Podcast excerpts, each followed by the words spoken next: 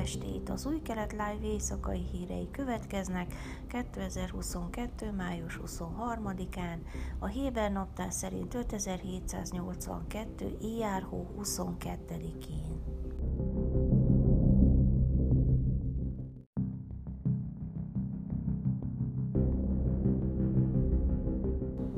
Naftali Bennett miniszterelnök kabinetfőnöke Tálgán Cvi a következő hetekben távozik posztjáról, annak a belharcnak legújabb eredményeként, mely során egy másik magasrangú tanácsadó is lemondott a hónap elején.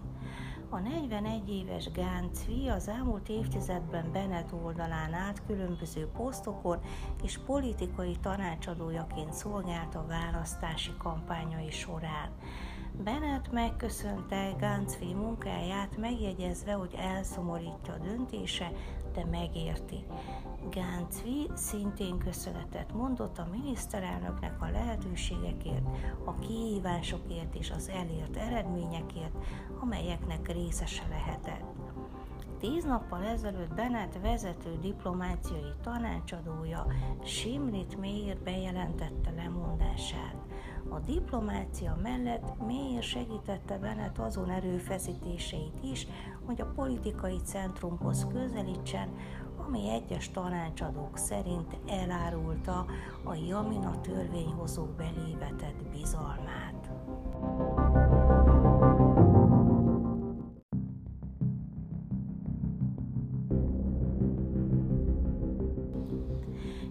A rendőrség őrizetbe vett egy zsidó férfit, aki hajlongott a Jeruzsálem óvárosában lévő templomhegyen, egy nappal azt követően, hogy egy bírósági határozat engedélyezte a zsidók számára az ilyen vallási gyakorlatokat a feszültségek gócpontjának tekintett szent helyen.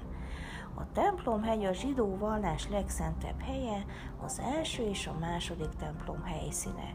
Az 1967 után létrejött status quo értelmében a templomhegyet a Váv irányítja Jordánia védnöksége és Izrael ellenőrzése alatt. A zsidók bár látogathatják, de nem imádkozhatnak a helyszínen. A médiában keringő felvételek szerint két férfi próbált feljutni a templomhegyre, miközben tárított és tfilint viseltek, de a rendőrök megállították őket az egyik biztonsági kapunál. Az egyik férfit később őrizetbe vették. Az incidens egy nappal azután történt, hogy a Jeruzsálemi Békebíróság szinte példátlan döntéssel három zsidó tinédzser javára döntött, akiket ideiglenesen kitiltottak a templomhegyről, miután hajlongtak s elmondták a Smá Izrael imát. Itamar Ben Gvir, a szélső jobboldali Ocma Jehudit párt vezetője, közzétette a két férfiról készült videót, és azzal vádolta a rendőrséget, hogy nem tartotta tiszteletben a bírósági határozatot. A Merec muszlim képviselője Eszavi Frecs regionális együttműködési miniszter a Kán közszolgálati műsorszolgáltatónak adott interjújában azt mondta, hogy a zsidó imádkozás látszólag támogató bírósági döntés a hülyeség határát súrolja. Erről az jut eszembe, hogy egy idióta hogyan égethet fel egy egész erdőt, mondta. Ez nem bírói döntés, hanem politikai. Mindenkinek megvan a maga helye, ahol imádkozhat. A templomhegy a muszlimoknak és a siratófal a zsidóknak, mondta French. A többség azt szeretné, ha a dolgok úgy maradnának, ahogy vannak. Nem szabad a tűzzel játszani, eszkaláció felé haladunk. Vasárnapi ítéletében Cion Szaharai bíró kijelentette, hogy a hajlongást és egy ima elmondását nem tartja elégséges oknak a vallásszabadság megnyírbálására, csak mert attól tartanak, hogy az zavart okoz a helyszínen. Szárály idézte Kobi Sáptály rendőrfőkapitány tavaly májusi megjegyzéseit, miszerint a tisztek biztosítani fogják a vallásszabadságot az ország és a területek minden lakosa számára a szent helyen. A rendőrségi források később vasárnap azt állították, hogy a bíró eltorzította Sáptály megjegyzéseit, hogy alátámasza ítéletét, Az államügyészség pedig közölte, hogy megfellebezi a döntést.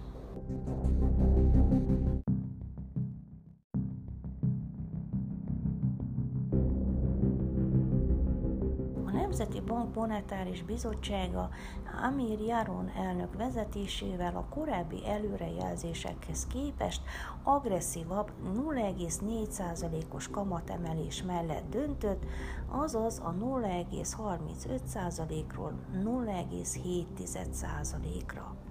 Az emelkedés az elemzői várakozások felső határán van, és az első negyedéves a gazdaság zsugorodására és lassulási aggodalmakra okot adó GDP adatok ellenére történt. A Nemzeti Bank megemelte a rátát az infláció miatti aggodalmak miatt, amely az elmúlt 12 hónapban 4%-on több mint egy évtizede a legmagasabb szinten, valamint az éves cél 1-3%-os tartományának felső határa felett volt. A bank közölte, az izraeli infláció meghaladja a céltartomány felső határát, amely az elmúlt 12 hónapban 4% volt, de továbbra is jelentősen alacsonyabb, mint a legtöbb fejlett gazdaságban. Az egyéves inflációs várakozások a céltartomány felső határa körül mozognak. A hosszabb távú várakozások továbbra is a céltartományon belül maradnak. A lassulási aggodalmakat kommentálva a Nemzeti Bank megjegyezte, az izraeli gazdasági aktivitás továbbra is magas szinten zajlik. A gazdasági aktivitás mutatói továbbra is a potenciálhoz közeli szintet mutatják, és a világjárvány gazdaságra gyakorolt hatása jelentősen csökkent.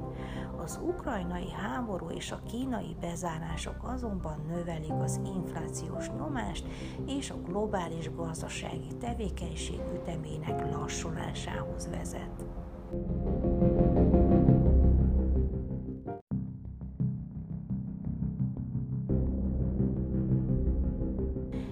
Időjárás.